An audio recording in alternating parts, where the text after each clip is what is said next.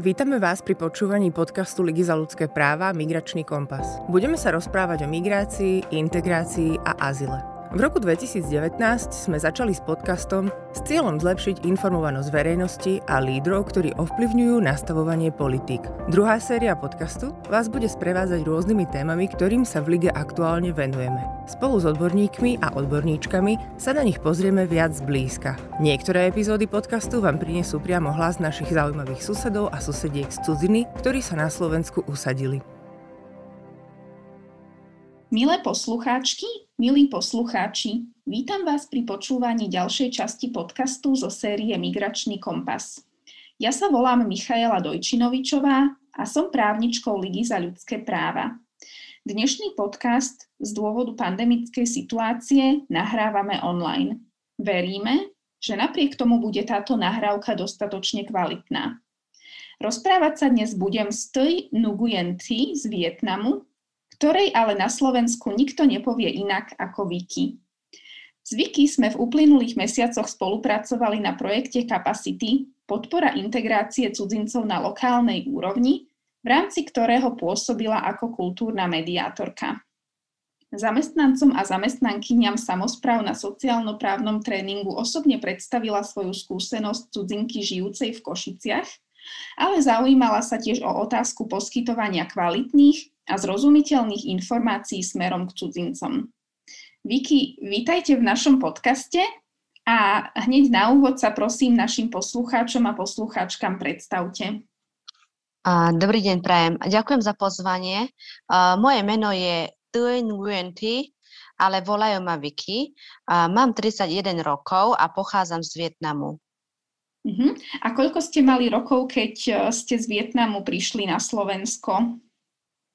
Tak na Slovensku som prišla od svojich jedenástich rokov a, a tak, hej, od jedenástich, mm-hmm. čiže už som tu skoro dvadsať rokov. Mm-hmm. A považujete sa teda za Vietnamku, alebo čo to vlastne pre vás znamená Vietnamka alebo Slovenka? Tak uh, Vietnam považujem ako svoju prvú domovú a Slovensko ako druhý domov, tým, že som tam sa narodila, tak je to stále môj domov, ale na Slovensku už žijem už vyše dvadsať rokov a preto je to tiež môj druhý domov, čiže je to narovnako. Uh-huh. A vy už máte aj slovenské občianstvo? Je to nejaká zmena oproti tomu, keď ste tu boli v úvodzovkách len na pobyte ako cudzinka? Áno, mám už slovenské štátne občianstvo. Získala som ho tak pred vyše pätnástimi rokmi a vietnamské štátne občianstvo som si tiež mohla nechať a preto mám teraz dve štátne občianstva a pre mňa získať slovenské štátne občianstvo bola určite zmena, pretože som sa cítila, že už ma považujú za Slovenku. Ja viem, že vy máte aj malú dcérku. Ako ona vníma svoj pôvod, respektíve pôvod svojich rodičov z Vietnamu? Áno, mám dcérku, má už šesť rokov a ona sa tu narodila tu na v Košiciach.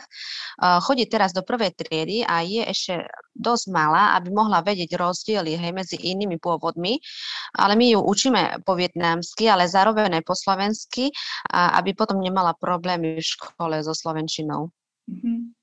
A čo sa týka vás, tak čomu sa na Slovensku venujete? Povedzte nám niečo o vašej práci.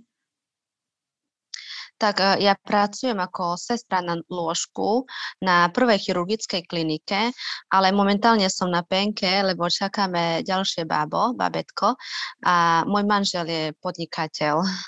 Mm-hmm. Tak asi sa ani nemusím pýtať, keďže pracujete v zdravotníctve, že či má pandémia na, na vašu prácu nejaký dopad, tak možno nám povedzte, že aký z toho vášho pohľadu. No áno, hej, určite je tam veľký nápad, uh, ten uh, pre, dopad pre naše zdravotníctvo, lebo uh, táto pandémia je veľmi zaťažujúca pre všetkých, nielen pre zdravotníctvo, ale u nás v nemocniciach je čím ďalej tým viac pacientov, ktorí vyžadujú napríklad byť pripojení na pľucnú ventiláciu a, a je tých prístrojov je nedostatok a, a veľký nedostatok je aj praco- zdravotníckych pracovníkov. A ja som teraz na penke, ale stále myslím na, svoje koleg- na svojich kolegyň, čo dennodenne musia tvrdo pracovať a pracujú v rizikovom prostredí, a, ale vôbec sa nevzdávajú. Ako ste už hovorili, váš manžel na Slovensku podniká. S podnikaním sa ale na Slovensku spája množstvo povinností a byrokracie. Aké je to byť na Slovensku cudzincom a zároveň podnikateľom? Tak podľa mňa všeobecne je veľmi ťažko podnikať. A už nehovorím v tejto dobe počas korony. Mnohé obchody doteraz ešte nemohli otvoriť, ale musia aj tak platiť za všetky svoje náklady.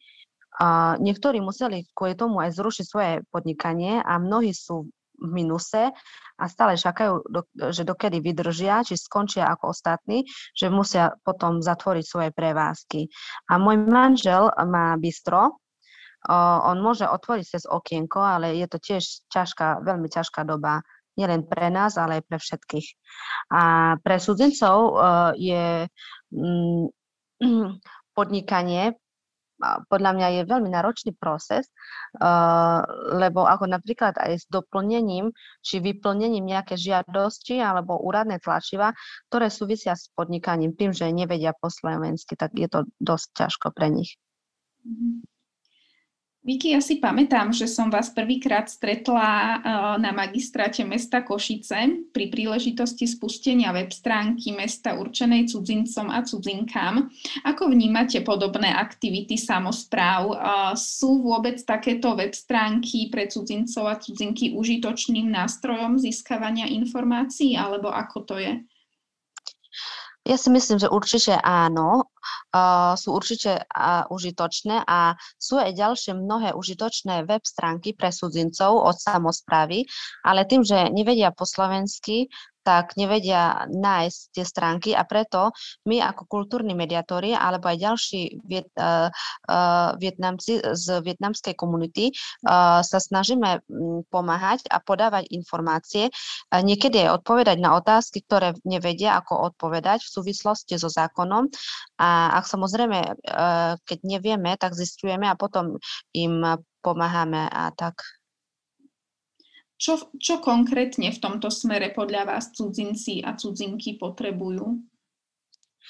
Uh, tak podľa mňa všeobecne pre cudzincov, nielen pre Vietnamcov, ale pre aj iných uh, aj cudzinci z iných krajín by mali, by mali mať uh, svoju stránku, webovú stránku a vo svojom jazyku, aby to pochopili a tam by mali nájsť, aby, alebo mohli nájsť všetky informácie dôležité, uh, čo sa týkajú zákony alebo či povinnosti, ktoré musia splniť, hej, ako napríklad uh, pri podnikaní a tak aj ďalšie iné povinnosti.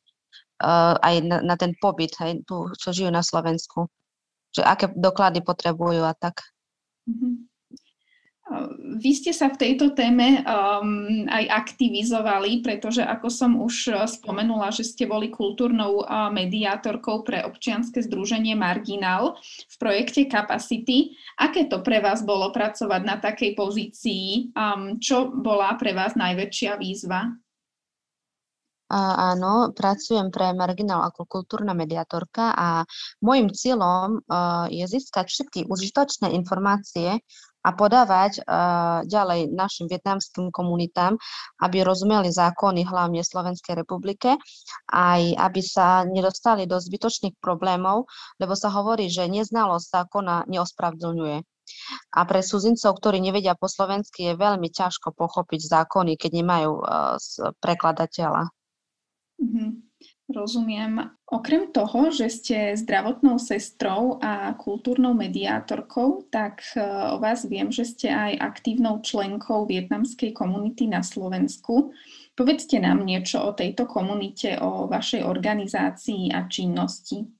Áno, o, tak my ako vietnamská komunita sa snažíme a cez facebookové skupiny, kde uh, Vietnamci sú pridávaní do skupín, uh, podávať všetky dôležité informácie, či zákony alebo správy, aby mali aktuálnu informáciu. Potom sa aj stretávame, robíme kultúrne podujatie, ako Vietnamský nový rok, Medzinárodný deň žien uh, alebo Medzinárodný deň detí. A napríklad um, robíme tie podujatie hlavne preto, aby sme poskytli možnosť zbliženia sa a lepšie spoznanie medzi Vietnamcami, ale aj pre naše deti, hlavne pre tých, ktorí sa narodili na Slovensku, aby mali lepšiu možnosť zhruba predstaviť, ako oslavujeme príchod vietnamského nového roka, lebo uh, vietnamský nový rok je pre nás uh, rovnako dôležitý ako uh, pre Slovákov uh, Vianoce. Hej? A preto sa snažíme podávať uh, tie, uh, tam na tých oslavách, na vietnamských oslavách nového, príchod nového roka, podávať aj tradičné jedlá, aby deti vedeli, že čo sa dáva počas toho, toho, ako, toho sviatku. A potom robíme aj programy aj pre deti. Poskytujeme možnosť, aby oni mohli ukázať svoje talenty, či pomocou nejakého tanca alebo spevu, hej, aby mohli ukázať svoju, svojich, svoje schopnosti. Hej, a ešte okrem toho, napríklad m, teraz, čo sa stalo um, uh, v tomto bytovom, um, v tom byte v Prešove, čo um, bol ten, viete, ten... Uh, ten výbuch? Výbuch, áno, hej. A my sme ako Vietnamci sa uh, snažili a vytvorili uh, zbierku a tam sme nazbierali zhruba aj vyše dvanásť tisíc eur, aby sme trošku mohli pomôcť ľuďom, ktorí trpeli tú neľahké toho, tú situáciu, čo sa stalo v Prešove. O Vietnamcoch sa tiež hovorí, že sú tichí a pracovití. Je to vôbec pravda? Uh, no... Áno, Vietnamci sú pracovití, ale tichí tak si nemyslím.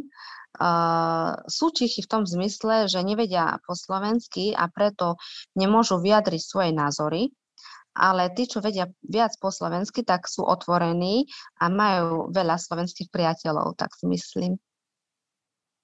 Čo si naopak myslia Vietnamci o Slovákoch a Slovenkách? Uh, Tak podľa nás Slováci sú veľmi milí, zlatí ľudia, veľmi rád pomôžu, ak vedia.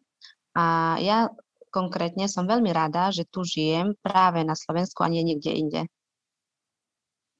Vicky, ja vám veľmi pekne ďakujem za váš čas a za to, že ste sa s nami podelili o vašu skúsenosť a o to, ako sa vám žije na Slovensku. A ja ďakujem za všetko. Toto bol podcast Migračný kompas. Rozprávali sme sa s Thuy Nguyen Thi o jej živote na Slovensku. Volám sa Michaela Dojčinovičová a som z Ligy za ľudské práva. Táto epizóda podcastu Migračný kompas vznikla v rámci projektu Capacity, ktorý je spolufinancovaný Európskou úniou z Fondu pre azyl, migráciu a integráciu, Fondy pre oblasť vnútorných záležitostí.